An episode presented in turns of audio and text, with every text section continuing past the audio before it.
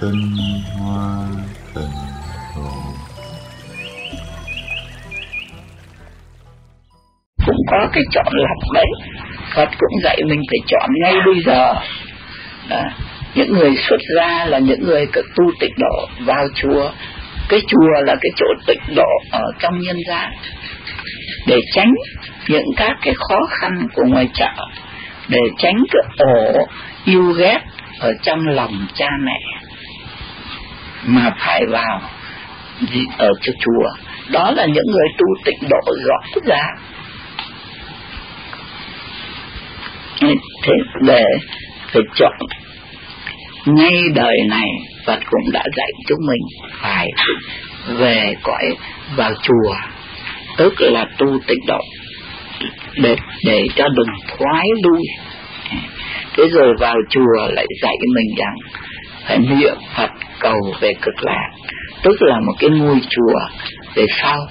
Khi mà mình rời cái thân thân của phàm tịnh thì về ngay cái đất thánh để bảo đảm đừng có rơi vào địa ngục ngã quỷ bằng thánh cho nên, tâm tịnh độ, lấy cái việc một đời vãng sanh, để bất thoái làm tâm. Xin nói tiếp thường minh bởi vì cái thân của con bây giờ là một thế gian. Tại sao bảo nó là một thế? Tại sao bảo nó là một gian?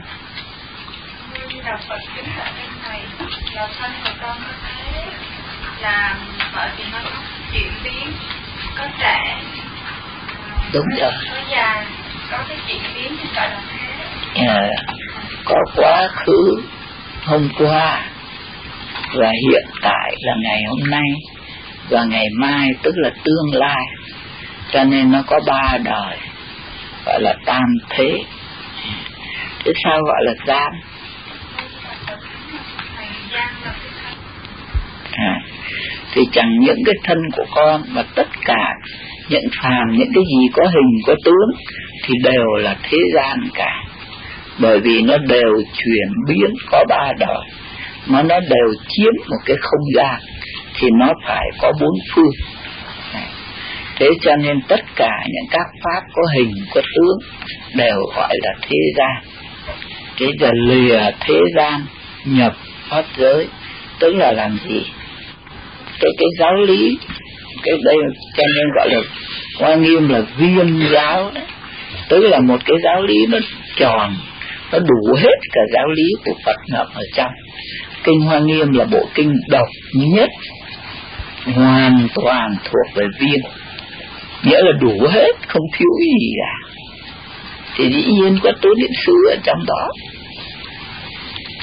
Thế nhưng làm nào cái vị tu này, người ta lìa thế gian nghĩa là người ta chui ra khỏi cái gì mà người ta nhập pháp giới là người ta nhảy vào đâu?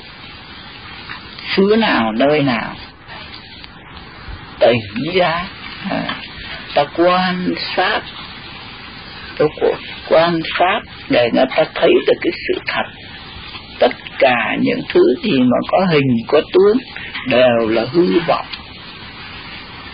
Thế thì khi mà đã buông được những hình tướng ra thì tức là mình vào được cái cảnh giới không biên bờ không bờ cõi tức là ở khắp cả mười phương khắp pháp giới. Đấy thì kinh kinh hoa nghiêm cái chủ trương lìa thế gian nhập pháp giới. Tức là người ta tỉnh được ra. Tỉnh được ra buông được hết những cái cố chấp, những cái vướng mắc, những cái phân cách mà ta nhận được cái tánh người ta ở khắp khắp giới thế còn thiên thai giáo thì thì chủ trương làm sao? Đó là gì kinh nào mà có cái chữ mở bày ngộ vào, mở là khai, tại chúng mình thuộc về chữ nho nhiều quá, bây giờ nói thành tiếng việt thì không hiểu. Mở tức là khai, bày là thị, khai thị cho chúng mình ngộ vào tiếng chữ nho là nhập. Khai thị ngộ nhập phật chi kiến. Chúng mình thành người tàu mất rồi. Bây giờ không hiểu được tiếng Việt Nam nữa. Đấy, học Phật giết thành tàu, thành người tàu. Vậy kinh nào chủ trương cái chuyện khai thị ngộ nhập Phật chi kiến nhỉ? Cái là hiểu ngay. là kinh pháp hòa rồi con chỉ cho chị em đi. Thế nào gọi là khai thị ngộ nhập Phật chi kiến? Gọi là chi kiến. Chỗ biết của ông Phật thì gọi là là Phật chi kiến. Còn cái chỗ thấy chỗ biết của chúng sanh ấy, thì gọi là chúng chi kiến chúng sanh bây giờ con chỉ thế nào là chi kiến chúng sanh, mà thế nào là chi kiến Phật? Cái câu của con vừa nói là trong kinh lăng nghiêm chỉ đấy. Đó, nếu mà chi kiến, vô kiến, thì tư tức nết bàn. Còn cái gì nữa nhỉ?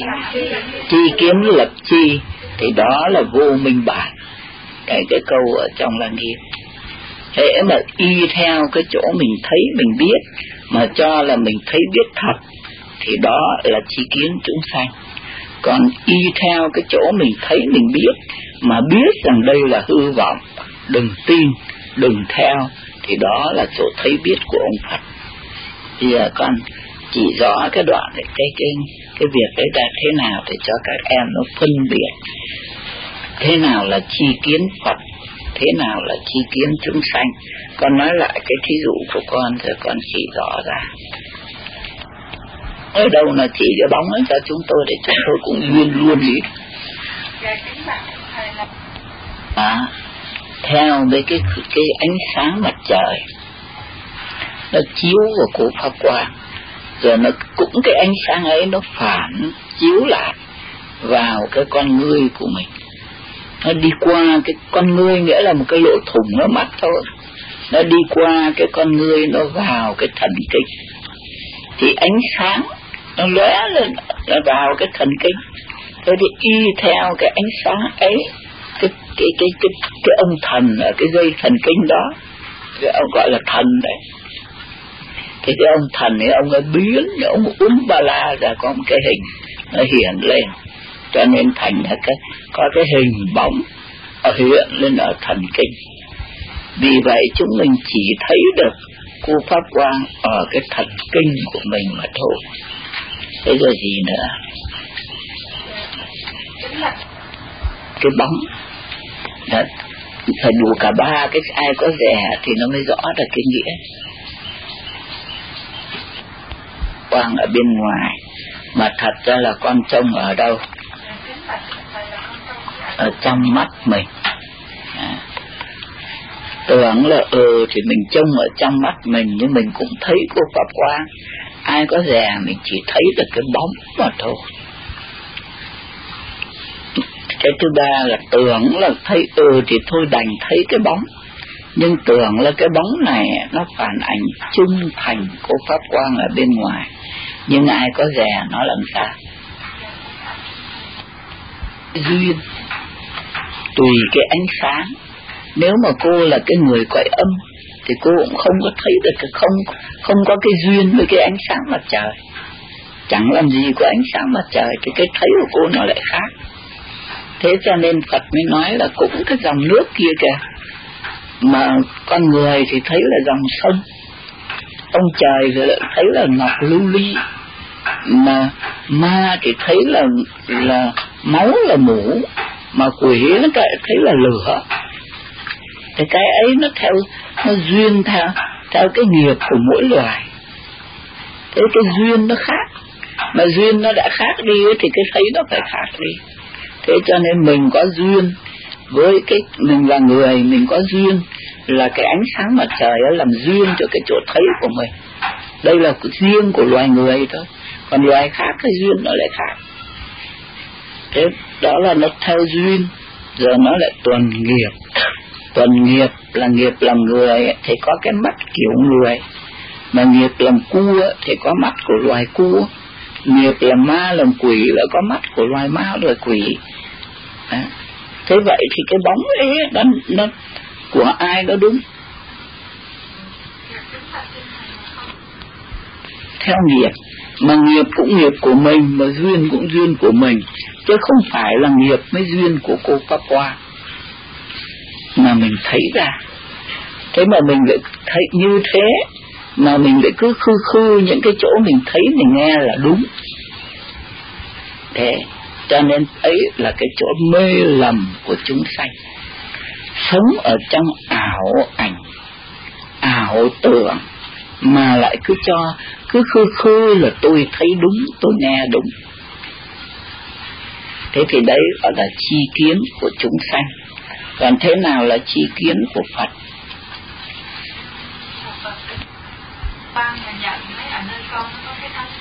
Đấy, chi kiến của phật thì chỉ chỉ có điều phật nghĩa là tỉnh ra. Ngài cũng sinh làm người như mình, thì ngài cũng có con mắt của loài người. Ngài cũng thấy hình ảnh như cái bóng như mình, nhưng mà biết nó là cái bóng thế thôi kệ mà cho nó hiện lên nó hiện lên như thế chứ biết không phải. Cho nên cả ngày bình tĩnh thản nhiên.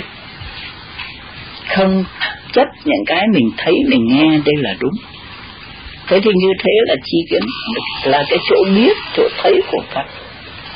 Đấy, chỗ biết của phật là biết những cái hình ảnh này là hư vọng.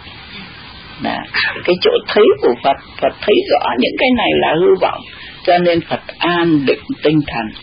Vì vậy phật sống với cái tánh thường trụ còn mình thì cứ sống với những cái lăng quăng lăng quăng hiện ở mắt, ở tai. Và ngài là sống với cái tánh thường trụ mà cái tánh này thì nó ở khắp cả pháp giới. Cho nên Phật vẫn thường trụ ở khắp mười phương. Mà chúng mình cũng có cái tánh chư Phật, nhưng mà mình không biết cái đấy thế là mình phân biệt cái chi kiến chúng sanh và cái chi kiến Phật. Bây giờ bộ kinh Pháp Hoa chủ trương cái gì nhỉ? Pháp Hoa chủ trương khai và chỉ cái chi kiến Phật để cho chúng sanh ấy, nó ngộ và nó nhập. Cái bộ kinh ấy nghĩa là ông Phật và các Bồ Tát các bậc thầy khai và chỉ thế còn ngộ ấy, là phần của bọn chúng sinh nó học. Nó học thì nó phải ngộ. Nó nghe, nó hiểu để nó tỉnh ra. Rồi nó theo cái sự chỉ dẫn của ông thầy mà nó nhập được vào cái chi kiến Phật.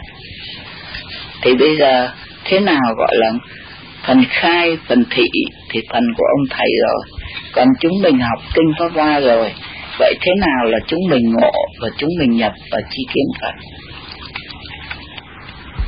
Mình ngộ được. Mình thấy được những các bóng ảnh hiện ở nơi mắt, những âm thanh hiện ở nơi tai, những thơm hôi ở mũi, những ngọt chua ở lưỡi, những mát hay dịu, nóng hay lạnh ở nơi thân, đều là do thần kinh mình biến ra. Nghĩa là cái báo nghiệp của mình. Mình có cái nghiệp thiện, cho nên quả báo nó cũng có một chút cái vui nhưng mà mình cũng đã tạo bao nhiêu cái ác, cho nên trong quả báo này nó cũng bao nhiêu cái khổ. Thế thì sáu căn nó lãnh sáu trần là cái báo nghiệp của mình nó hiện lên. Chứ không nhận là sự thật. Đây là cái báo của mình thì thôi. Thì thế cho nên bây giờ mình ngộ, là mình quán ba cái ai có rẻ. Đó. ba cái ai có rẻ là cái lời khai khai mở của tổ để cho chúng mình tỉnh ra, nhận ra được. Thế là lời khai. Thế rồi lại chỉ cho chúng mình đấy cái tánh nó đang biết thấy đó. Cái tánh nó đang biết nói, biết nghe đó. Đó là tánh phật. Thì như thế gọi là thị, nghĩa là chỉ thẳng cho mình thấy.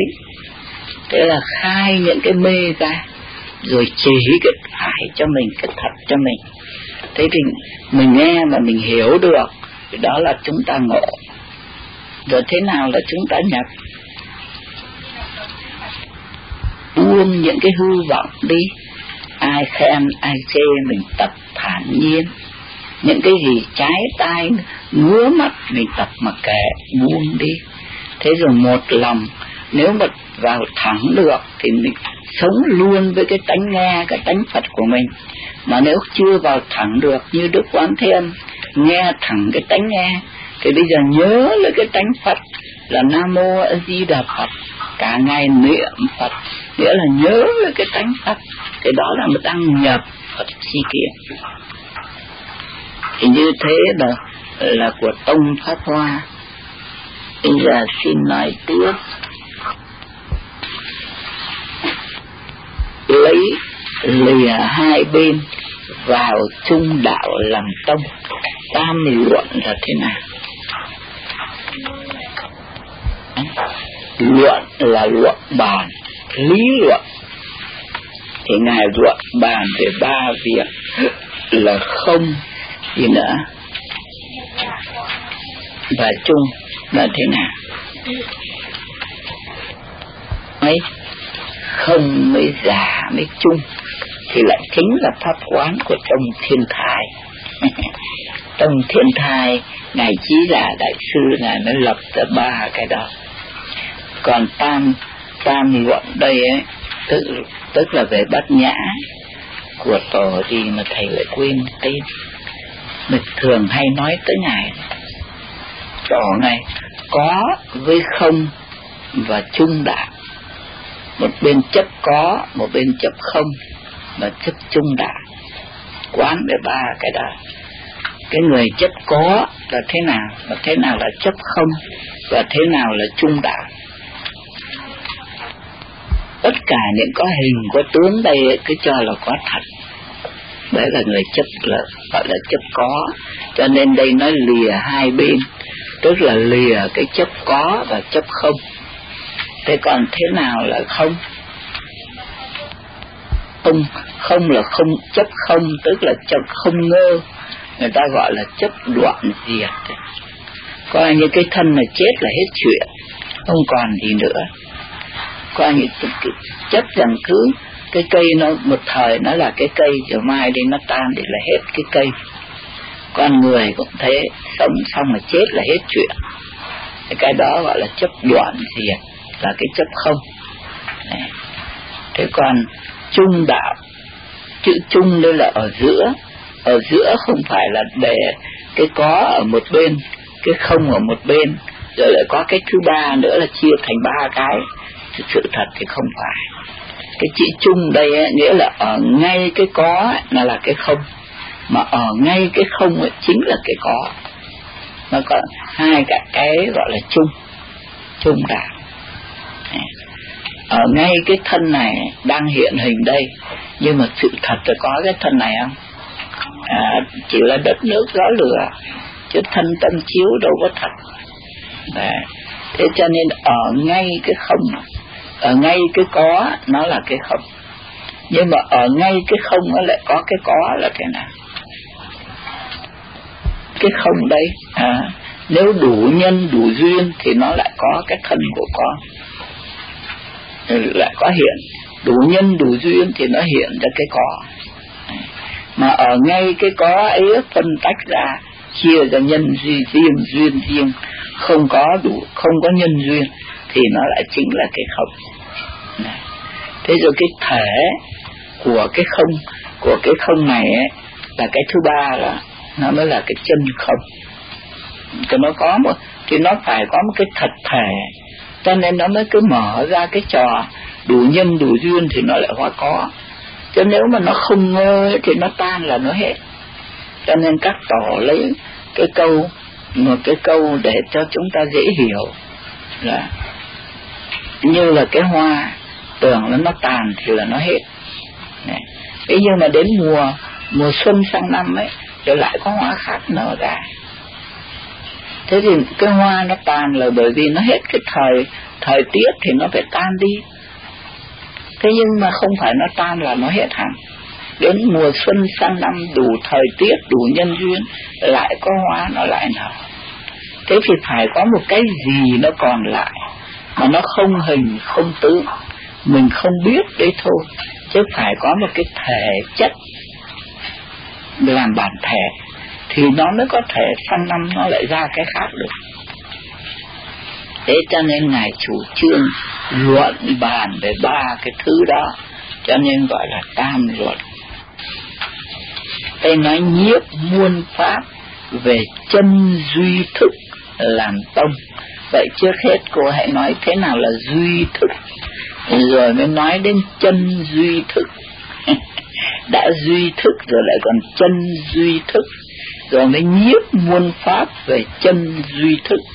Đấy, nói ba thứ thế. Mà trước hết thầy cho thầy hiểu thế nào gọi là pháp tướng môn.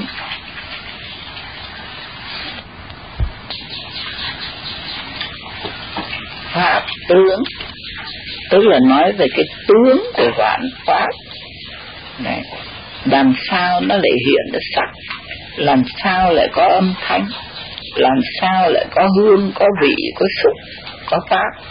Sáu cái thứ trần ấy cho nên gọi là tướng. Tướng của vạn pháp. Học về cái tướng của vạn pháp. Cho nên gọi là pháp tướng môn. Thì các ngài đây tông này là của đức di lặc. Thì ngài chỉ cho chúng ta đây, cái pháp tướng môn này chúng ta học tiểu thừa, xong rồi tiến lên học cái môn này, rồi mới vào các cái bát nhã thuộc về không môn. Còn cái pháp này thì gọi là tướng môn. Để học về sự tướng trước, rồi mới vào cái không. Thì đây bây giờ, ngài dạy chúng ta học về sự tướng. Thì đức di lặc dạy thế nào? Sắc thanh hương vị xúc pháp sáu trần ở đâu ra? Trần là nhỡn thức biến ra. Tất cả thanh trần là nhĩ thức, còn nói cả sáu đi.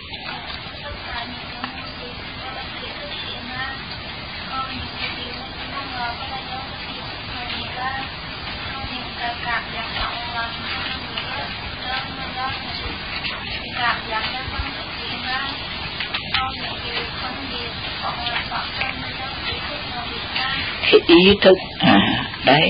Thế cho nên sáu trần là duy, chữ duy là chỉ có. Chỉ có cái thức của mình nó biến ra đây thôi. Duy thức chính là cái thức của mình mà thức của mình tức là theo duyên theo nghiệp của mình nó biến ra thế thôi. Vậy cho nên ngài gọi là duy thức tông. Thế cho nên mới gọi là pháp tướng môn. Đấy, sắc thanh hương vị xúc pháp là tướng của vạn pháp. Đấy, cái tướng của vạn pháp đây duy thức là chỉ do thức của mình biến ra thế cho nên người ta mới bảo đạo phật của mình là duy tâm. Nhưng mà đây, đức di lặc ngài mới chỉ về duy thức. Thế rồi kiếp nữa mình học bát nhã là mình mới vào thẳng cái duy tâm. Để qua cái thời duy thức là cái tâm, nhưng mà cái tâm nó mê, cho nên gọi là thức. Cái tâm nó theo duyên, theo nghiệp, nó biến hóa lung tung. Thì cái ấy gọi là là thức, tức là cái tâm nó đi đường mê. Thế thì vạn pháp đây là do cái tâm mê của chúng mình. Nó theo duyên, theo nghiệp, mà nó biến hóa ra các cảnh. Thì chúng ta học cái này trước để hiểu cái nghĩa ấy là do cái mê của mình nó biến ra. Thế cái mê này một mai nó tỉnh ra, thì chính là cái chân tâm của mình em nhận được cái chân tâm đó là vào được cái tông bát nhã. Thế là con giảng được chữ duy thức rồi. Bây giờ thế nào gọi là chân duy thức? Thức này mà nó tỉnh ra thì nó thành cái gì? Đó chính là cái tâm của mình. Vậy thì thức, tức là cái tâm nó mê. Bây giờ chân duy thức là nói về cái tâm nó tỉnh ra. Cái thức tâm nó tỉnh ra. Cái vạn pháp này là do thức tâm mê mà biến ra. Cái đến ngày mai nó tỉnh ra thì nó, tức là trở về cái chân lý. Thế bây giờ nhiếp muôn pháp về chân duy thức là thế nào? Cái chân tâm của mình là tánh của vạn pháp. Vạn pháp chính là mời, là tánh của mình biến ra. Thể chất thật là chân tánh. Thế cho nên người ta nói về hữu tình, người ta gọi là phật tánh. Về vô tình, người ta gọi là pháp tánh. Pháp tánh với phật tánh thực ra là một. Nhưng vì mình còn mê nên mới chia ra làm hai. Chứ thực ra là chỉ là tánh Phật của tôi mình thôi. Cho nên cái vị mà thành Phật ấy, là ở nơi vạn pháp các ngài thành tránh ra nghĩa là các ngài tỉnh ra à mình đứng đây. Trước cái tưởng là quả ổi thiết tưởng là quả xoài. Cứ lo đi khều đi đi hái. Mà bây giờ mới à chính là mình đấy khỏi phải mất công khều mới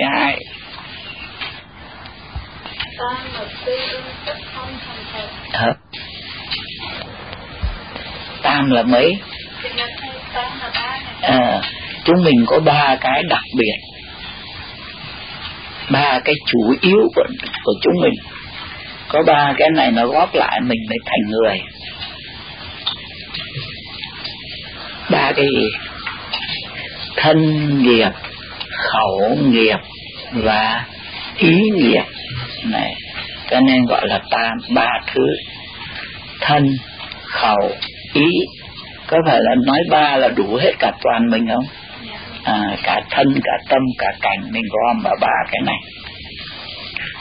Chữ mật là thế nào? Sao lại bí mật? Chỉ bởi vì mình không thấy không biết. Thì mình gọi là mất à. tương ưng là thế nào? Nghĩa là ba nghiệp nó thầm hợp với nhau. Thì, thì làm sao? Sao mà hễ cứ ba nghiệp thầm hợp với nhau thì tức thân thành Phật? Là thế nào? Phật. Phật không có đợi như chúng mình phải cầu về vãng sanh rồi cực lạc mới thành Phật. Còn đây người ta tu cái môn, môn trì chú ấy là ngay cái đời này người ta thành Phật tức khắc tức thân thành Phật. Ừ. ngay cái thân báo chướng này này người ta thành Phật luôn. Cái cái cái linh ứng của mật tông nó nhanh như vậy. Thế nhưng thế nào là tam mật tương ưng mà rồi thì được tức thân thành Phật? Tức là khẩu nghiệp. Để làm sao? Tôi còn phải cái thân nghiệp với cái ý nghiệp nữa. thân nghiệp tay người ta làm gì? Tay người ta làm gì? À, ta bắt ấn. À, không những là cái tay nó bắt ấn mà toàn thân của người ta phải ở trong một cái kỷ luật nghiêm chỉnh. Thế là cái thân nghiệp thế là cái miệng thì thì nói thần chú. Mà cái thân thì phải ở trong cái ấn cái ấn tướng của Phật. Thế thì đồng thời lúc bây giờ cái tâm làm gì? Đã, à, nghĩa là như chúng mình đã nhận thấy tánh của chúng mình vốn là tánh Phật. Mà chỉ bởi vì làm sao mà bây giờ mình không là Phật? Đi về đường mê vọng mình cứ nói những lời ma lem. Mình hành động sát đạo dâm vọng là những cái việc của ma. Tức là mình đi về đường mê vọng. Cho nên thành ra mình tánh là tánh biết nhưng bây giờ không thành Phật mà thành ma. Còn các ngài bây giờ ngài tu cái pháp môn này cái miệng mà nói thần chú. Thần chú tức là lời của Phật phải không? tức là miệng mình nói lời của Phật. À, tay mình bắt ấn toàn thân ở trong một cái quy định. À, một cái quy định cái ước lệ của những các vị. Nghĩa là một cái gọi là cái coi như là cái cái kỷ luật của của bên mật tông. Tức là toàn thân phải ở trong cái cảnh giới Phật. Cái miệng nói thần chú là nói lời Phật. Thì cái thân ấy phải sống trong cái cảnh Phật thì cái tâm lại chuyên. Chắc là lúc bây giờ phải sáng suốt, nghe rõ cái lời thần chú, mà biết rõ cái chỗ mình ngồi như thế.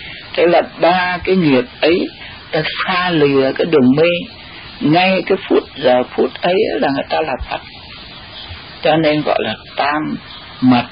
Thế thì cái này gọi là mật là bởi vì người ngoài không có biết, không có thấy.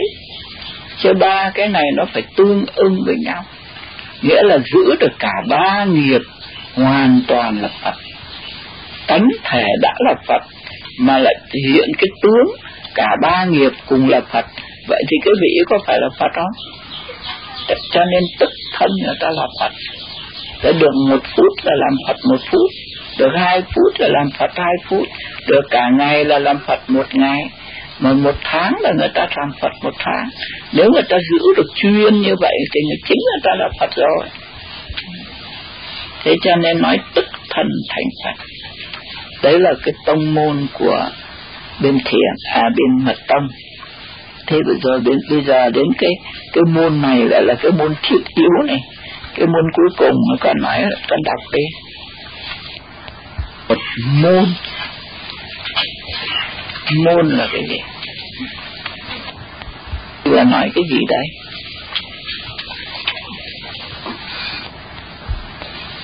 Cái cực, tức là một pháp môn, một phương pháp tu hành. Tức là mở một cái cửa để trở về cái chân tâm của mình, dùng cái giới luật đấy làm cái cửa để trở về cái chân tánh của mình thế cho nên từ nãy mình nói có đến 10 môn là 10 cái phương pháp cái cửa nhưng mà cùng trở về cái chân tánh cả cùng để thành Phật cả. Đấy, ở đây gọi là làm thi la tánh. À, tánh là tánh thể tánh thể của giới luật tức là trở về cái chân tâm bản tánh của mình. Nhằm tâm thế thì đây ngài nói phát qua những các pháp môn. Thì đức phật chúng ta có thấy cái tài giáo hóa của ông phật. Đây là mới nói sơ lược có 10 pháp môn. Cho nếu mà nói đủ ấy, thì còn mở ra những chi tiết không biết bao nhiêu cành lá nữa. Chỉ giảng cho chúng ta buông xả cái mê trở về cái chân tánh. Nhưng mà lại tùy căn cơ, tùy khả năng, tùy sở thích của mỗi loài mới đưa nó trở về được. Cho nên Phật phải đặt ra từng nay pháp môn, từng nay đường lối. Mỗi một đường lối đã lại có một cái tài tình, một cái nhiệm màu, một cái vi diệu. Cùng để cho chúng ta buông cái cái cái huyễn trở về cái thật. Nhưng mà mở ra bao nhiêu cửa, bao nhiêu đường lối. Mà mỗi một đường lối nó lại có cái cái tuyệt diệu một của cái đường lối ấy. Khác hẳn nhau mà lại cùng đi về một mục đích thực là cái, cho nên trong kinh pháp hoa mới nói, thấy được cái chỗ dẫn cái giáo pháp của Phật, thì mới thấy được cái trí tuệ của Phật là mới lường được cái trí tuệ của Phật đến trình độ nào có thể thấy cái giáo pháp thì mới thấy được cái trí tuệ cái người trí tuệ người ta mới đặt được ra những cái phương pháp giáo hóa chúng sanh như thế này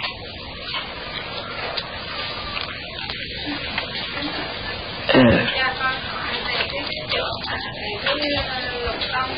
Ừ con thì cứ giữ trên hình tướng là 348 nhớ của tiền kêu đi Ừ. con Ừ. con ngăn ngừa. Thì Ừ. cái đó thuộc về phần tướng. Còn cái thiên la tắm thì từ cái phần tướng là tụi con ngăn ngừa rồi cái tâm của con không tham không quan không phi thì đó là con nhận được cái phần thánh vô tham thì đấy con trở về cái tánh của con. Đó. Mình cứ vâng lời Phật nhiếp thân miệng ý nó thoát những các cái sát đạo dâm vọng. Cái đấy thì tức là con trở về với với cái tánh Phật. Cái tánh Phật nó không có xót sanh, nó không có trộm cắp, nó không có dâm dục. Thế mình vâng lời như thế, mình sống đúng như thế là hiện thân của con là đúng với chân tánh. Ừ. Thế cho nên đấy, dùng cái phương pháp đặt ra những các cái khuôn mẫu đưa, mình đưa cái thân miệng ý, mình vào cái khuôn đó cứ sống đúng cái khuôn ấy là mình thành cái cái người sống đúng với chân tánh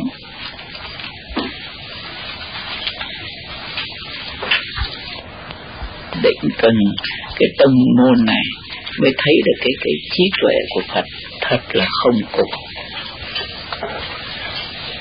xin đọc tiếp chút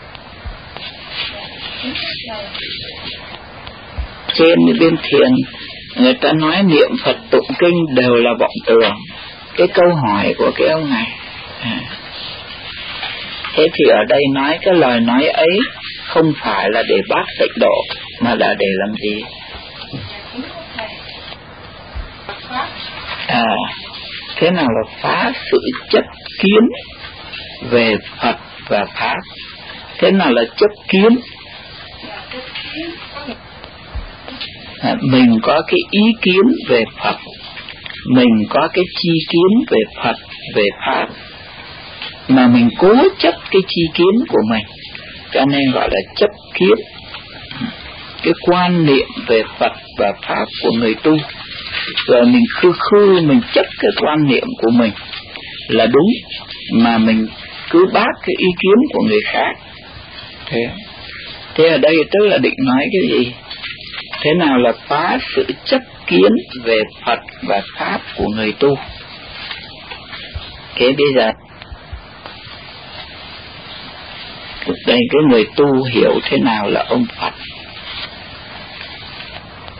Cái ông uh, cái, cái cái trong cái quyển sách này người ta lên cái tiếng tổ dạy rằng niệm Phật tụng kinh đều là vọng tưởng đó là ý đồ muốn phá cái chấp kiến của người học. Chấp kiến về Phật và Pháp của người học. Thế là cái chấp đó là thế nào? Mà Phật tổ phá thế nào? Vì bởi vì người ta khư khư, người ta chấp niệm Phật với tụng kinh là hay lắm, là quý lắm. Không bao giờ được buông ra, cứ niệm đi. Niệm Phật là là tuyệt đối là quý lắm.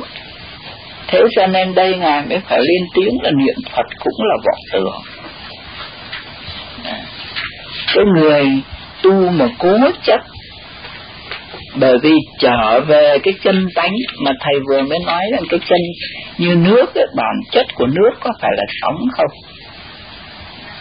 Thế mà bây giờ lại cứ khư khư luôn là cái dòng sông ấy thì phải có sóng. Thế không có sóng thì không gọi là dòng sông. Nói thế được không?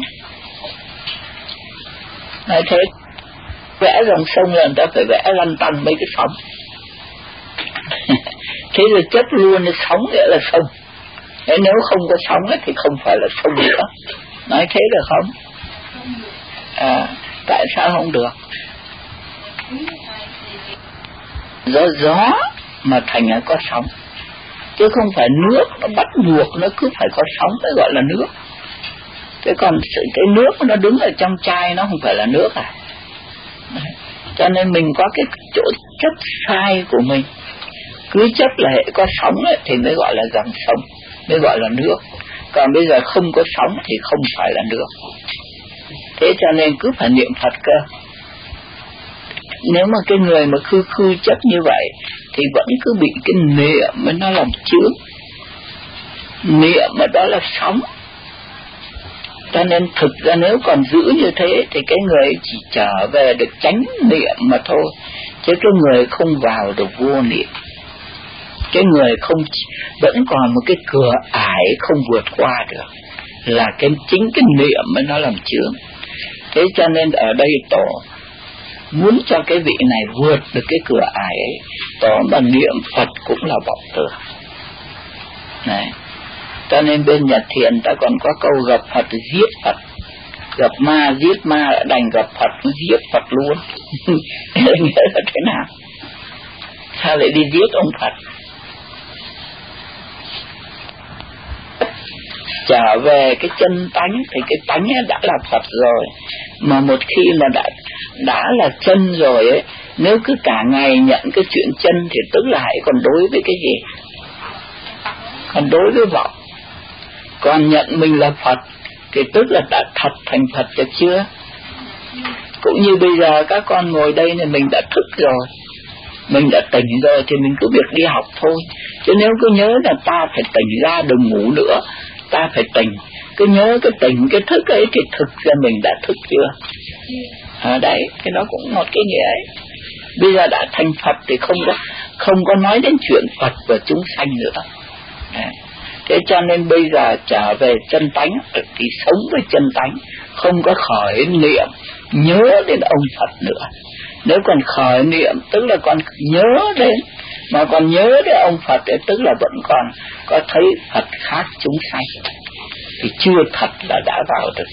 Nghĩa là chưa thật cái người đã thật tình. Cứ việc mà học đi cứ việc làm việc đi thế thì là cái người đã tỉnh thức. Nếu hãy còn cứ nhớ là ta phải tỉnh thức ta phải tỉnh thức thì tức là cái anh ấy vẫn còn ngái ngủ. Cái câu là niệm Phật tụng kinh cũng là vọng tưởng. Là để chữa cái bệnh cho cái ông ấy cố chấp. Chính là phá sự chấp kiến về Phật và pháp của người tu. Pháp là cái phương pháp để thành Phật. Thì bây giờ mình hiểu được chữ Phật thì mình biết cái phương pháp đó cái gì. Thì bây giờ thầy vừa mới nói cái chấp kiến. Chấp kiến là cái chỗ thấy, chấp cái chỗ thấy. Thì bây giờ mình cứ thấy có phải chúng ta là một người đã theo đạo Phật thì sùng kính ông Phật? Cho nên lấy cái việc việc niệm Phật ấy là một cái việc thiêng liêng, một việc quan trọng, một việc cung kính.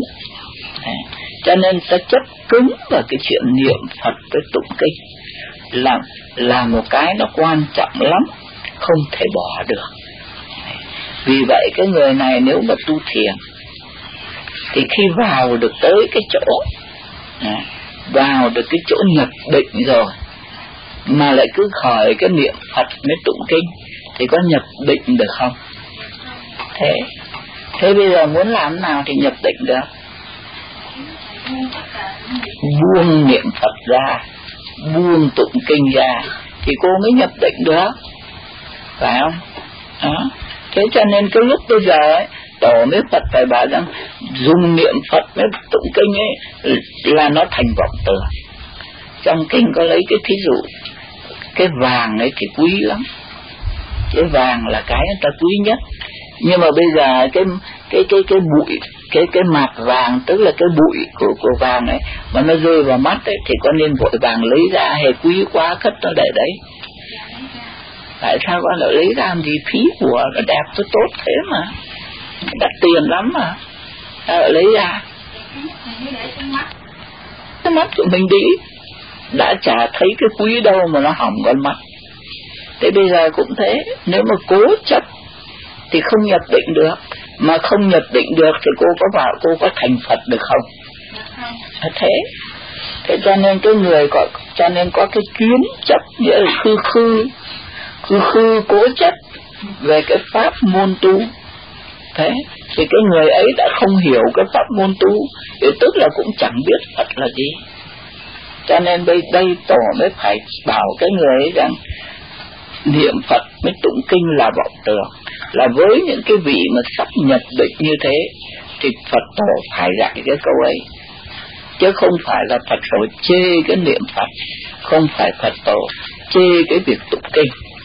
Trái lại, phật dạy những người như chúng ta bây giờ thì phải niệm phật phải tụng kinh. Niệm cho tới bao giờ mà sắp sửa cận định ấy, thì lúc bây giờ mình mới bỏ cái niệm. Để từ cái cái niệm mà vào cái vô niệm thì mình mới thành Phật được. Nhận chưa? À. các thì các phật tổ các tổ đây các ngài có tụng kinh không? À, thế nếu mà là sai lầm theo các tổ là còn tụng thì cái việc đó mình hiểu rồi.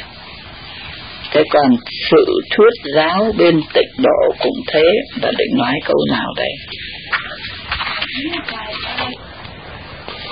Thế thì sao?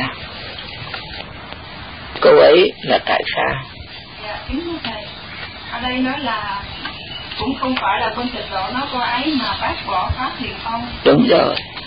Mà chỉ làm cái gì dạ thầy chỉ nói lên cái chỗ đặc sắc thiết yếu của cái pháp môn của mình thôi. Ờ cho nên mới nói là thù thắng. Coi là độc thắng. Tức là nói là cái cái cái cái cái pháp môn của mình nó có cái tốt đẹp. Cái đặc sắc của nó. Chứ đây là cốt để cho mọi người niệm Phật vâng theo niệm Phật chứ không phải là có cái ý muốn muốn hạ những các pháp môn khác mà nâng mình lên. Lời phi lộ Bản thảo quyển này vừa viết xong Có bài ba đại đức hỏi mượn luân phiên nhau xem Rồi cặp vắng xin đọc tiếp thì là chúng ta nhận nghĩa từng câu gọi là lời phi lộ. Vào đây không để con con giải nhờ thế nào gọi là lời phi lộ lộ tức là cũng gọi là lời mở đầu. Mở cái đường. Mở mở lối, mở đường. Vấn con hiểu thế nào là các vị đại đức xem rồi cật vấn. Cật vấn là thế nào? Vấn nghĩa là hỏi. Cật nghĩa là hỏi cho đến nơi đến chốn. Dạng cái lý cho nó đến cùng cho nên gọi là cật vấn. Nghĩa là hỏi mà hỏi kỹ. Hỏi cẩn thận. Con đọc tiếp. Chúng tôi thấy chư vị cần nhận nghĩa cái câu hỏi này. Cái cái người viết quyển này dạ. có phải ông này có phải viết sách hay là người đọc sách? Ờ, cái người đọc băn khoăn cho nên mới đến hỏi cái người viết để người viết giải nhờ thì đây là cái băn khoăn của người đọc sách. Thì các ngài băn khoăn cái gì? Lời của quyền sáu cửa vào thiếu thất, nghĩa là sáu pháp môn. Để vào được thiếu thất thất là ngôi nhà, thiếu là thiếu lâm. Tức là ngôi nhà ờ, hồi xưa đức ờ, tổ đạt ma sang bên tàu, ở cái chùa đó tên là chùa thiếu lâm. Thế cho nên rằng ngài hoàng dương cái pháp môn thiền ở cái chùa đó. Cho nên người ta gọi cái pháp môn đó là cái môn thiếu lâm, tức là cái chùa thiếu lâm.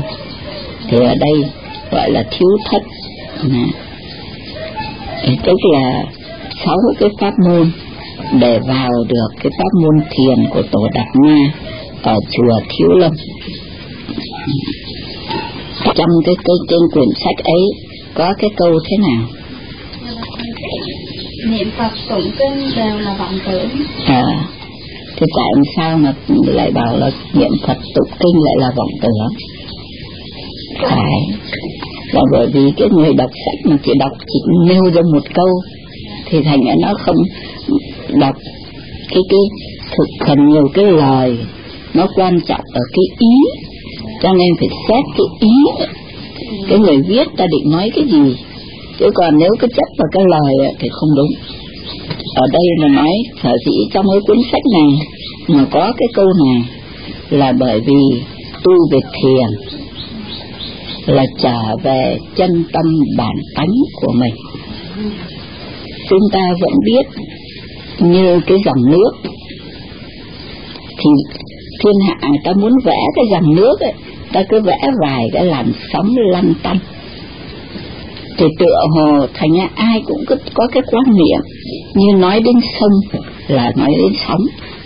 Sóng tức là sông. Nhưng mà không phải. Cái dòng sông cái dòng nước nước bản chất nó không động.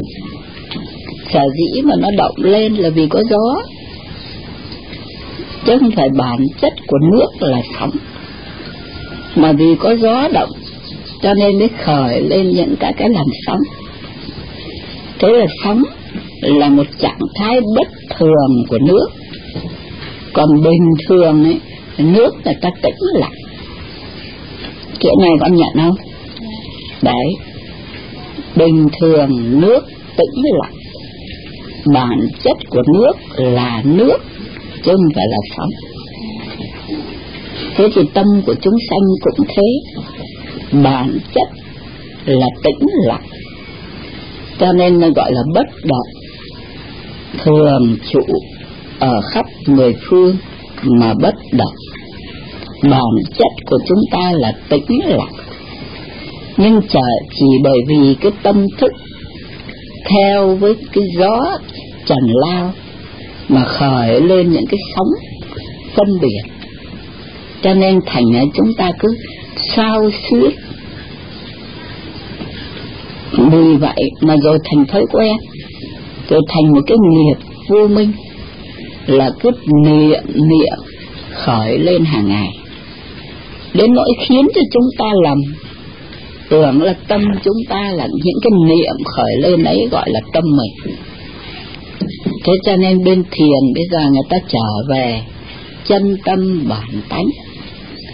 Ta trở về cái tâm thật sự thì cái tâm ấy có sao xuyến những vọng niệm không?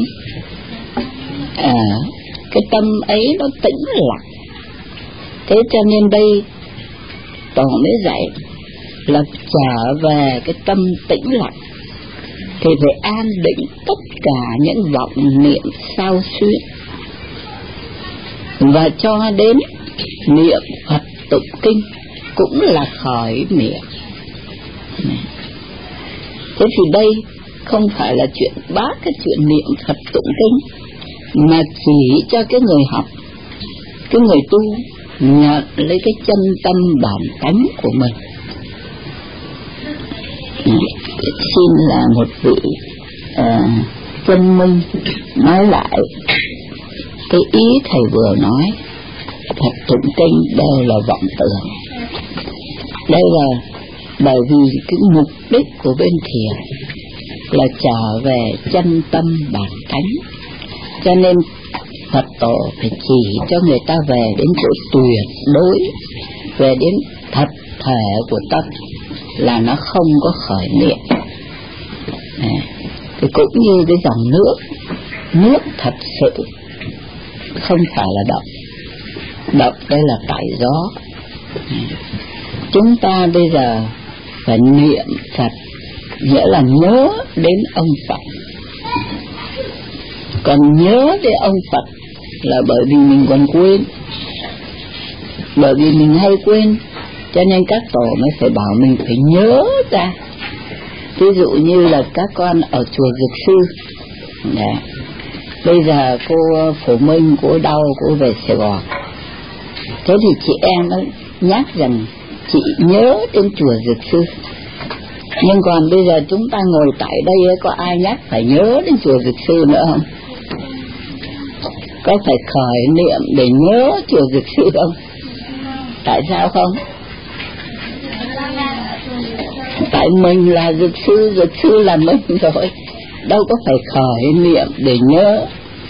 Thế còn cô phổ minh thì sao lại phải bảo cô là nhớ đến chùa dược sư? Vì cô ở tận sài gòn. Có khi cô quên cho nên mới phải nhắc rằng phải nhớ đến chùa dược sư. Nha. cũng như các vị tu mà an định và chân tâm bản tánh của mình rồi mình cùng với Phật đồng một thể. À, thì có phải nhớ đến Phật nữa không? Thế còn phải nhớ nói cái chữ nhớ là bởi vì mình còn quên cho nên mới phải khởi niệm để nhớ. Còn mình với Phật hòa đồng là một, cùng sống thì đâu có phải khởi cái niệm. Thế ở đây các tổ mới đặt cho cái phương pháp niệm Phật là bởi vì chúng mình quên Phật. Sống tánh của mình cũng là tánh Phật, lại sống ở trong Phật. Đức Phật vẫn thường trụ ở đây. Thế nhưng mà mình cứ quên tâm nó nghĩ sang chuyện khác. Cho nên mới phải kéo cái tâm về, nhớ đến Phật. Cho nên mới đặt ra cái phương pháp niệm Phật là để cho những người quên Phật nhớ lại. Thế thì vì thế, bởi vì mình còn quên, cho nên mới nhắc mình phải nhớ. Và mình mới phải tập nhớ để đừng quên. Còn như nếu mình bản lai vẫn sống với Phật mà tánh của mình thật là vẫn là tánh Phật. Nếu mình đã sống hoàn toàn với tánh Phật, thì có khởi niệm nữa không? Thế thế cho nên đây, tổ mới nhắc những các người, trở về chân tâm bản tánh của mình, thì tuyệt không có khởi niệm nữa. Dù là niệm Phật, dù là tụng kinh, cũng là khởi niệm thế cho nên cái câu nói này không phải để bác cái pháp môn niệm Phật, mà chỉ là để chỉ cái thật tướng cho cái người tu. Thế cho nên chúng ta đọc kinh, đọc sách phải nhận được cái ý của cái người nói, chứ đừng có theo chữ rồi tưởng tưởng tượng ra những cái nghĩa sai. Đó là nói về sách thiền thực sự không có bận lòng đến cái chuyện bác tịnh độ, mà sách thiền chỉ chú trọng vào một việc khiến cho chúng ta nhận được thật tướng của mình, là không có niệm, không có tụng. Còn niệm với tụng chỉ là công dụng. Cái câu tiếp nữa, tiếp. Trong đây lại bảo môn tịnh độ hợp thời cơ gồm nhiếp ba công kim thông tạ thiền giáo luật lập xem ra cũng dường như có ý cho tịnh độ là độc thắng. Sự việc ấy như thế nào? À, chữ độc thắng là thế nào? À, thắng là thù thắng độc là chỉ có một mình. Tức là mấy ông thiền ấy thì cho là mình là hay. Đáp đúng tịnh độ còn bên tịnh độ cũng lại cho chỉ có mình là hơn cả. Độc riêng chỉ có mình là hơn. Thì, thì đây là câu hỏi. Người ta hỏi như thế có phải như thế không? Đấy. thế thì bây giờ ở đây nói môn tịnh độ hợp thời cơ. Thế nào là hợp thời cơ? Dạ, chúng, chúng ta thấy rằng thật ra đạo Phật truyền bá thì lịch đại tổ sư 28 tổ ở bên tàu là lấy cái thiền làm đầu để truyền. 28 vị tổ ở Ấn Độ, rồi tổ thứ 28 tức là tổ Bồ Đề Đạt Ma, sang bên tàu lại truyền thêm năm năm ngôi tổ nữa thế như thế là sáu đời tổ ở bên tàu đều là truyền về thiền hết. Cho tới tổ cuối cùng, tức là lục đức lục tổ. Là tổ cuối cùng, ngài cũng truyền bá thiền. Nhưng đến tổ cuối cùng thì thôi, không trao y bát nữa. Tức là không tuyên bố vị có ai làm tổ nữa. Tổ nghĩa là một vị thay phật ở thế gian. Thì đến đức lục tổ coi như xếp y bát lại không truyền trao, mà không nêu vị nào làm tổ nữa. Tức là từ nay không có một vị nào đứng để làm đại diện cho cho đức thích ca truyền bá phật pháp. Nghĩa là chỉ có giáo lý của phật các kinh sách đấy, chư tăng đấy mạnh ai đấy, thích môn nào thì truyền môn ấy. Chứ không có một vị tổ đứng đại diện cho phật nữa. Thế thì cũng đồng thời, coi như là bên thiền thì tuy vẫn tu, vẫn ờ, có cái hoàng dương, nhưng chính thức thì coi như là không còn nữa. Và ngay lúc ấy thì tổ huệ viễn bắt đầu khai tông tịnh độ. Thế như thế là biết là tông tịnh độ ra đời để thay cho thiền. Để có một phần nào cầm cương cho đạo Phật ở thế gian. Cho nên rằng bắt đầu từ lúc mà tức lục tổ, xếp y báo lại, y bát lại, không truyền trao cái ngôi tổ nữa thì nguy thì bắt đầu tông tịnh độ xương long, tổ hệ viễn khai tông tịnh độ. Thế cho nên nói là bắt đầu cái thời cơ từ sau khi đức lục tổ, từ sau thời đức lục tổ, thì coi như là cái thời cơ nên hợp với cái pháp môn tịnh độ. Môn tịnh độ hợp thời cơ thì con hiểu thế nào? Thì cái tại làm sao thì lại hợp cái thời cơ chúng mình bây giờ? Đúng thế. Chính pháp là các ngài, không có dùng thức tâm phân biệt, mà các ngài sống với chân tánh bất động. Chân tánh thường trụ ở khắp mười phương, thì mới là chính cái chân tâm bản tánh của mình nhưng mà bây giờ chúng ta là những người về đời nặng nghiệp. Cho nên cái tâm thế gian nó, nó, nó mạnh quá. Suốt ngày phân biệt cảnh giới sáu căn phân biệt cảnh trần. Nếu mà tức khắc cho chợ nhưng cái phân biệt ấy không dùng cái tâm thức nữa thì khó. Thế cho nên bây giờ dùng cái niệm Phật, dùng cái tụng kinh để đưa chúng ta trở vào cái chân tánh trở về cái chân tánh.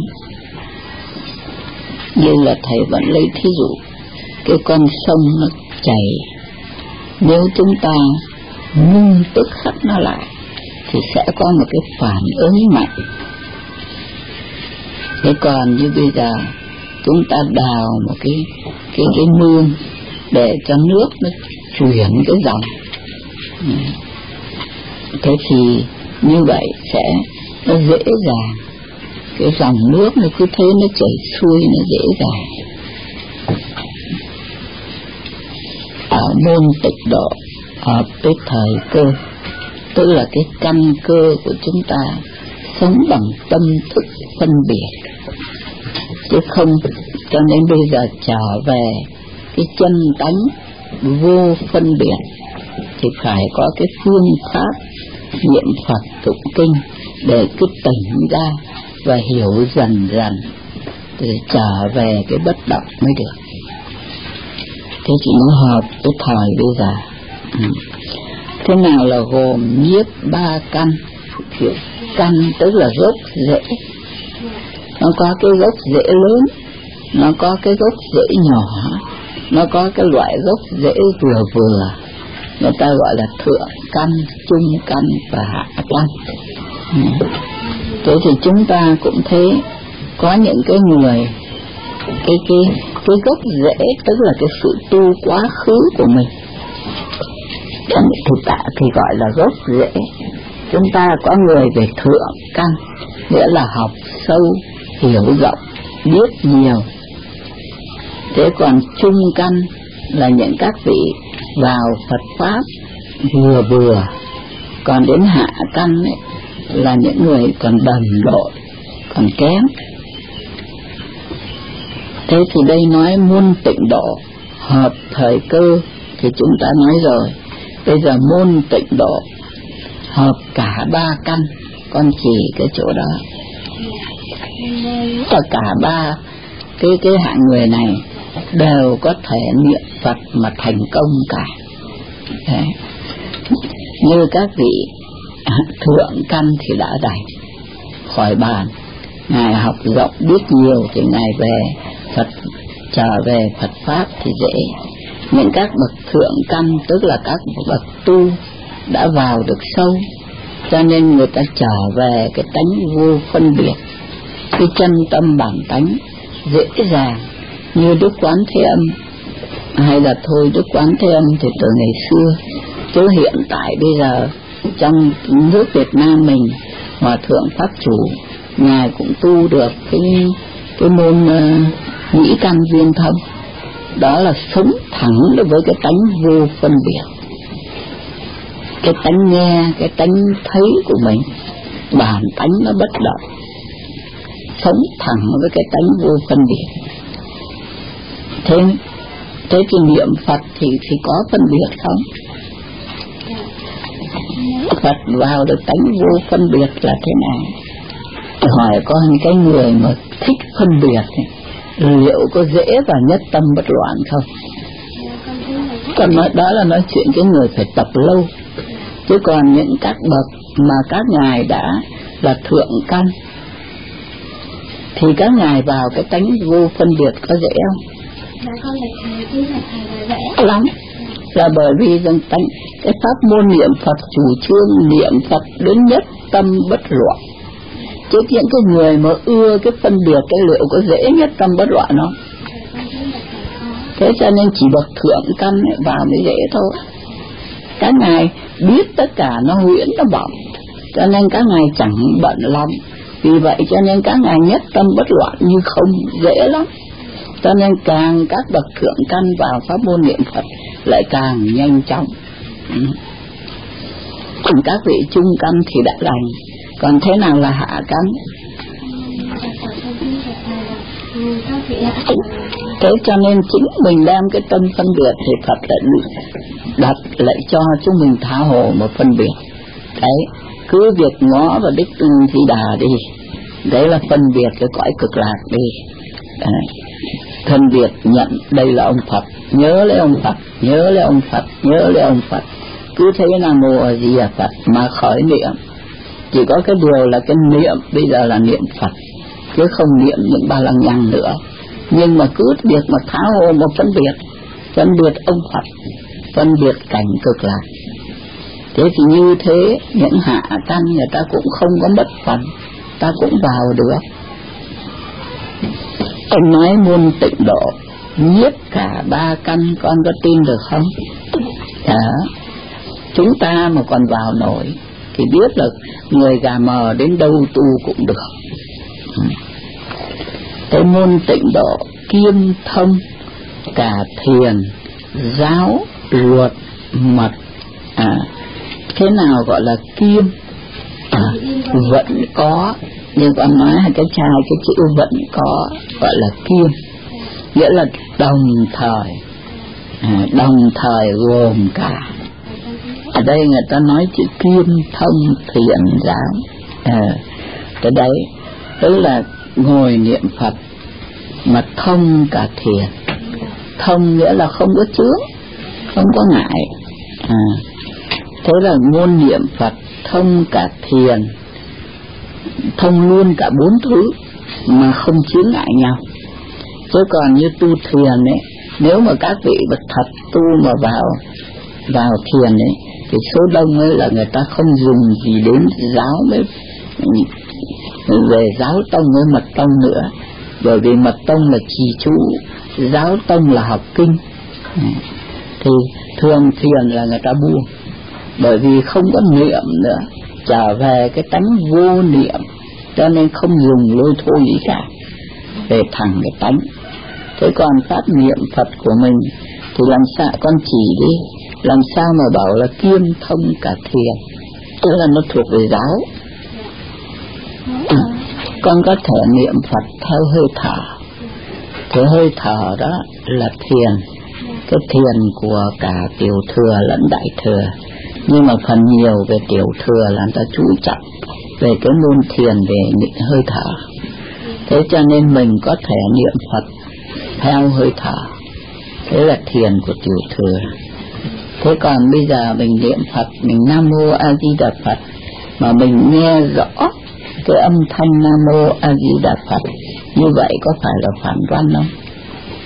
Thế thế thế cho nên về thiền đại thừa, cho nên mà niệm Phật là niệm gì? Là trở về với cái tánh vô lượng quang, vô lượng thọ. Như vậy có phải là thiền không? Đã cho nên cái pháp môn niệm Phật vẫn thông suốt với thiền, với pháp thiền. Không thể tách hai được. Còn tại sao pháp môn niệm Phật lại kiêm thông cả giáo? Nữa là kinh kinh kinh sách của Phật giáo lý của Phật. Chúng ta giảng kinh nhưng chúng ta cứ chùa mình mà cứ học kinh như thế này thuộc về giáo tông. Tức là tọa an, thuộc về giáo tâm học về kinh giảng giải để nhận định biết cái nhân quả biết cái nghĩa lý. Thế như thế gọi là giáo tâm Như chúng mình đang học những kinh như thế này gọi là thuộc về giáo tâm cái gọi là cái môn niệm phật của mình, lại kiêm thông cả giáo. Thì bởi vì cái pháp môn niệm phật thì mình cũng phải học, mình cũng phải hiểu. Cho nên phải có phần giáo lý ở trong. Chứ nếu không học, không hiểu thì làm sao mà thành một tông một phái, mà làm sao mà tu cho đúng đường được. Cho nên cái giáo tông này thật ra là then chốt của tất cả các tông môn tông nào cũng không thể rời cái giáo tông được. Phải học giáo lý của Phật, phải hiểu. Cái lúc bây giờ mới muốn tu tông nào thì tu. Thế thì tông niệm Phật cũng như tất cả các tông đều phải xây dựng ở trên cái giáo lý. Cho nên cái tự giáo tông này là căn bản của tất cả. Thế còn tại sao mà tông niệm Phật của mình lại nói về phần luật? Thông cả luật nghĩa là cùng với thì tông môn của mình, tên là tông tịnh độ. Vậy thì làm sao? Bởi vì cái pháp môn tịnh độ đã gọi là tông môn tịnh độ. Đã gọi là môn tịnh độ thì phải thanh tịnh cái tâm. Mà đã muốn thanh tịnh cái tâm thì dĩ nhiên là phải có luật học ở trong đó. Thế cho nên kiêm nghĩa là phải cùng với phải thông suốt cái luật học. Thế sao gọi môn tịnh độ của mình lại kiêm cả mật? Là a di đà đó là tiếng ở xứ nào? À, mà mình đâu có có, có phiên dịch gì đâu. Để nguyên mình niệm như là niệm thần chú thôi. Nguyên ba chữ a di đà chính là bài thần chú. À, không có dịch. Chứ. đáng lẽ thì thông thường thì người ta dịch ra tiếng tiếng tàu tiếng việt nam. Nhưng mà để nguyên chữ a di đà mà tụng mà niệm coi như là một câu thần chú. Cho nên đó chính là mật tống thì, tới đây vậy thì đây cái câu hỏi toàn thể cái câu hỏi đây. Cái ông này ông nó định hỏi cái gì? Con đọc lại một lần rồi con nói cho thầy biết. Cái ông này ông hỏi cái gì đây? Tôi thấy con đọc lại tất cả từ đấy tôi thấy chư vị hoàng dương con đọc từ được chỗ đó. À, vậy đây người ta hỏi cái gì đây à, tôn tịnh độ thì sao? Dạ con kính thầy thầy còn bên tịnh. Bên tịnh độ thì không bài xích ai nhưng mà cũng cứ dương dương tự đắc là ta là nhất. Thì tuy không bài xích người ta nhưng mà cũng có nói tôi là nhất thì mấy ông phải là nhì thôi. Thật tiếc. Không phải thế đâu là nói cái gì thế này? Không phải như các ngài nói đâu. Các ngài nghĩ lầm đấy.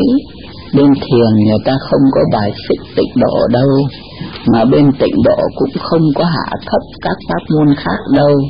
À, ý của người ta nói cái khác. Các ông hiểu lầm đấy thôi.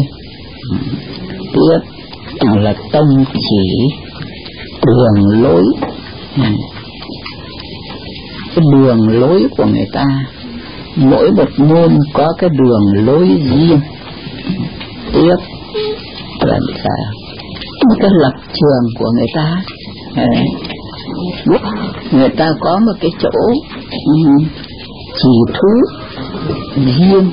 Mỗi một tâm môn có một cái đường lối mà có một cái mục đích của mình.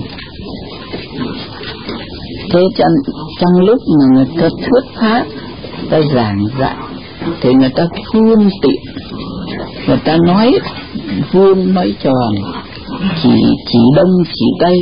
À, nhưng mà cốt yếu là để gì? Trở về cái cái pháp môn của mình thế cho nên người ta chỉ chú trọng đến cái pháp môn của người ta thôi. Thì trong cái lúc nói người ta có nói đến thiền đến giáo đến tịnh độ. Ta nói đến chi chi cái đó nó chỉ là dùng phương tiện để hiển dương cái mục đích của người ta. Chứ không phải là người ta định tâm công kích ông này bà kia. Tiếp chỉ thẳng lòng người tức là người ta nói trực chỉ nhân tâm. Thường mình cứ nghe chữ nho thì nói thế trực chỉ nhân tâm. Thì đây ngài dịch tiếng việt là chỉ thẳng lòng người. Vậy thế nào gọi là chỉ thẳng lòng người? Là thẳng chỉ thẳng. À, tức là nói cho mình thấy đi thẳng nhận luôn cái chân tâm của mình đó là cái pháp môn thiền nghĩa là mình cái người tu thiền là người tu nhận thẳng lấy cái chân tâm của mình. Không phải đi quanh co vòng lối. Còn những các pháp môn khác ấy, thì tuy là cũng có mục đích trở về chân tâm nhưng mà thường là phải dùng cái phương pháp đi quanh. Còn thiền là người ta vào thẳng. Vì người ta vào thẳng cho nên người ta thấy được tận thấy tánh để thành Phật. Đây là cái tông thú của bên thiền. Kiến tánh thành Phật, nghĩa là cái không có lôi thôi gì cả, không dùng pháp môn gì hết, mà vào thẳng. Bây giờ chỉ cốt làm sao nhận được cái tánh thể của mình, để thấy được cái tánh Phật của mình.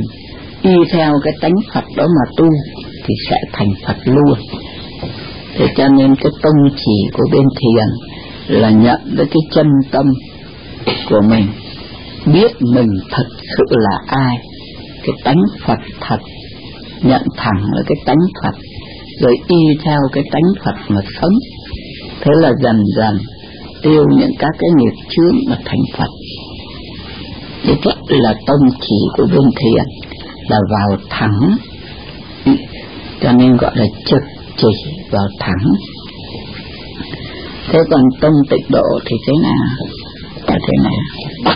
Nghĩa là bây giờ chúng ta tu về tịnh độ thì phải phải làm thế nào một đời này thôi? Mình được về ngay cực lạc. Thế tại sao lại cần phải cần gấp một đời này chứ không để hai ba đời? Tao cần gấp như thế về cực lạc ngay đời này hết cái thời thân này là về thẳng cực lạc. Đó là là cái cái cái, cái việc của tâm tịnh độ. Nhưng tại sao lại gấp về cực về cực lạc như vậy? Vì cái cõi thế gian này đáng sợ. Nó có những cái nguy hiểm mà chúng ta không ngờ. Đáng sợ lắm. Cho nên phải vội vã về đất của các thánh hiền vội vã cũng như là mình đứng ở giữa một đàn rắn ở chung quanh thì vội vã nhảy ra.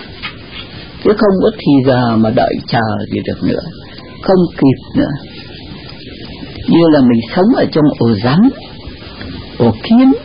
Nếu mà không không nhanh không vội thì cái nguy hiểm ấy, mình sẽ không kịp mà trở tay. Thế cho nên người tông tịnh độ, chủ trương.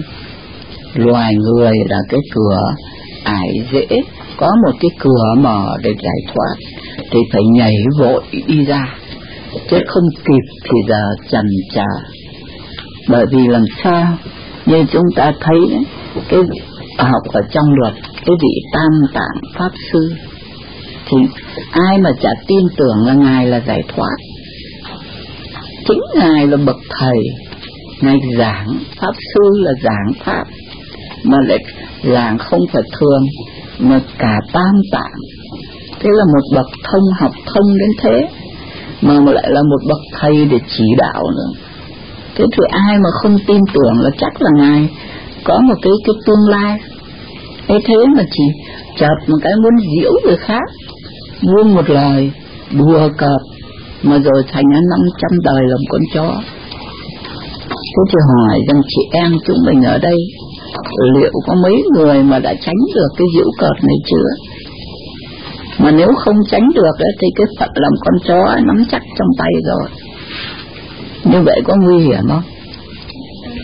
À thế cái chú sa di chỉ vì thích ăn sữa thôi chứ chú có ác độc gì đâu. Chú chỉ thích sữa.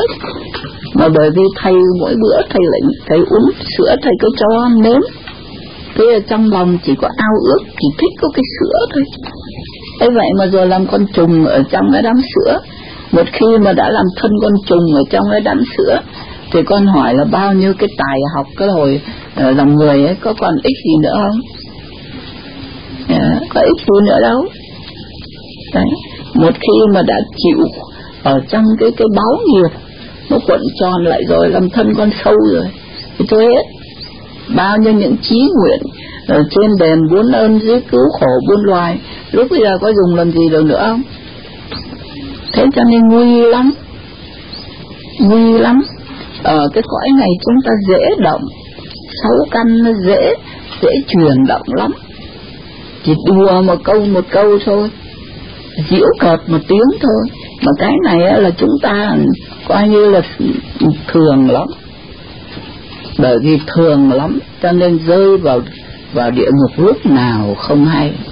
Cho nên các tổ phải cấp tốc một đời này thôi, cho nó kịp ngay đi, không có thì giờ lông bông nữa. Cho nên cấp cái pháp môn tịnh độ là phải vớt cầu vãng sanh. Sợ cõi ta bà. Mà cái sợ này các con thấy rằng có phải không? Hay là vì nhút nhát vì dạ vì khờ khạo mà cứ sợ. Con nghĩ là nghĩ rằng cái sợ này có nên không?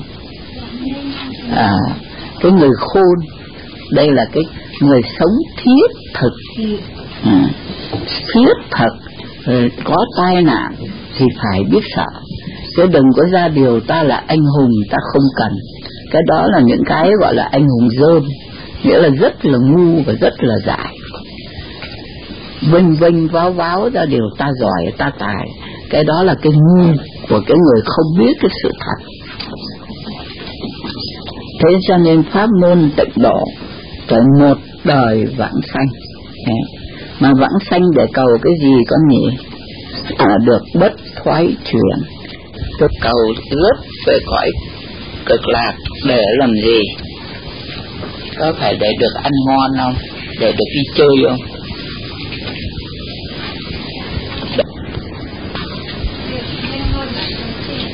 Để được bất thoái chuyển chuyển nghĩa là nó xê dịch.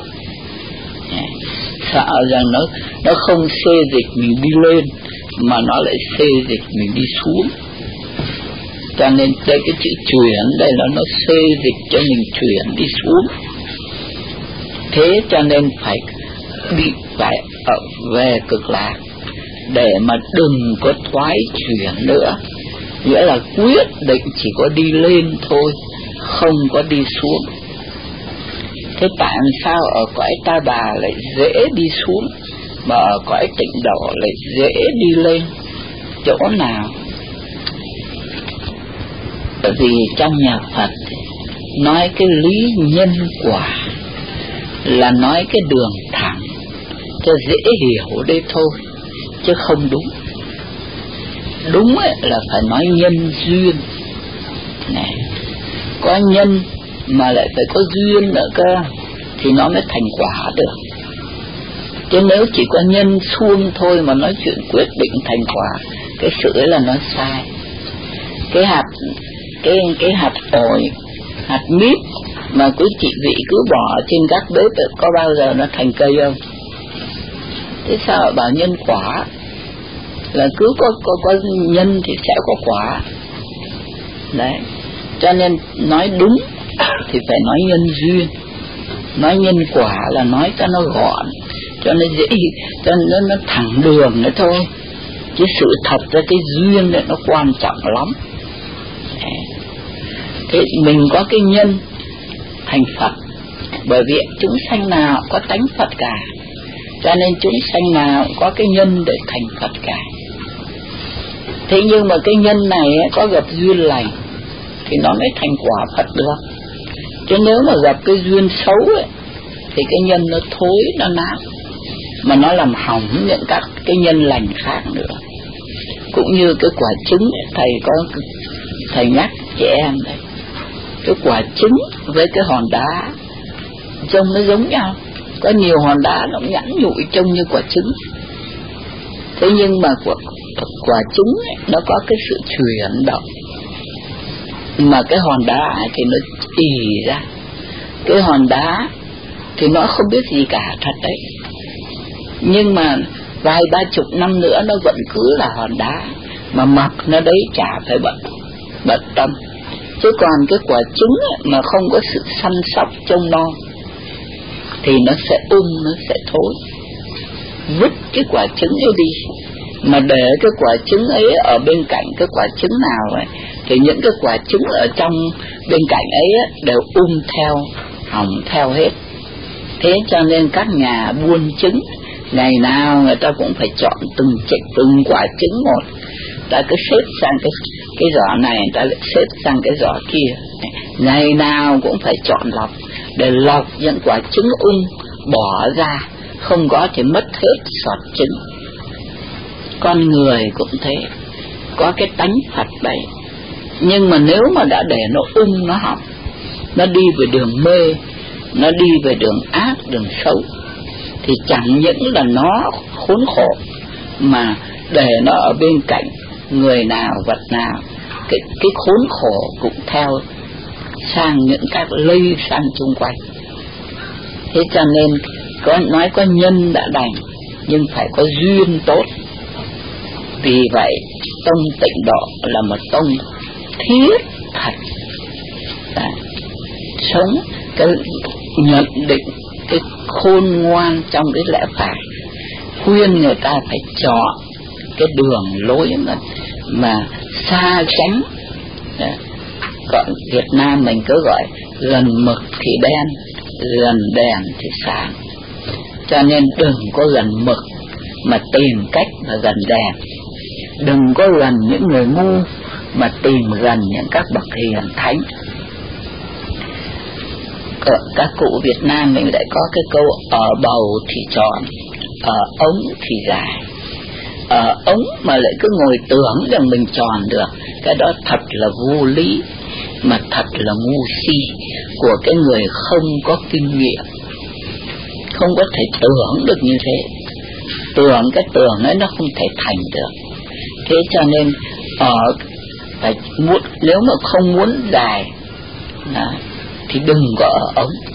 Phải lánh ngay cái ống đi. Mà nếu mà thật ý mình muốn tròn thì phải vào cái chỗ tròn mà ở. Không có thể nói là cứ ở ống mà lại nghĩ rằng mình sẽ tròn.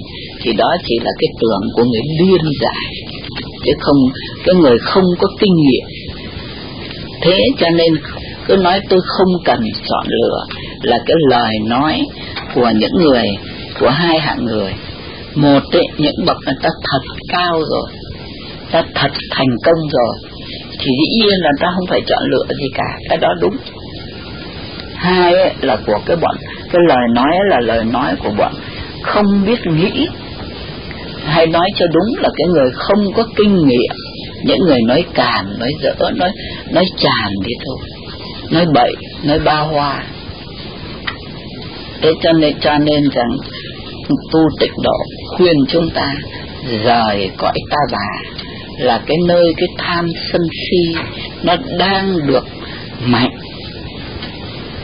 Tìm về cõi tịnh độ là cái nơi thánh hiền hiện tại đang có mặt. Thế từ đấy, khuyên chúng ta, như tiếng Việt Nam mình nói là chọn bạn mà chơi tìm cái nơi có thể tốt đẹp được mà nương tựa đất lành chim nó cũng biết biết tìm cái đất lành để nó đậu. Nó không có dại gì mà nó dấn thân vào những cái chỗ nguy hiểm. Thế thế cho nên tâm tịnh độ rất này, vội vàng. Ngay đời này rời cái thân làm người này ra phải về ngay cái cõi tịch độ. Mà ngay chúng ta còn có, có một cái cái là ngay trong đời này này trong đạo Phật nhà mình ngay trong đời này còn đang thân người này, cũng phải tìm tịch độ mà ở. Thấy những các vị xuất ra rõ ràng là các vị chọn lọc đấy cha mẹ ân nghĩa như trời cao biển rộng nhưng mà nếu ở với cha mẹ, thì đó là cái biển trầm luân, đó là cái ổ tham sân si. Thế cho nên phải rời cấp tốc. Này, ân cha nghĩa mẹ cũng tạm tìm cách khác để mà đền ơn. Chứ mà cái ở trong cái ổ ấy là không nên. Gộp tại đây, chúng ta cũng có cái chọn lọc đấy. Phật cũng dạy mình phải chọn ngay bây giờ. Đó những người xuất gia là những người tu tịch độ, vào chùa. Cái chùa là cái chỗ tịnh độ ở trong nhân gian. Để tránh những các cái khó khăn của ngoài chợ. Để tránh cái ổ, yêu ghét ở trong lòng cha mẹ.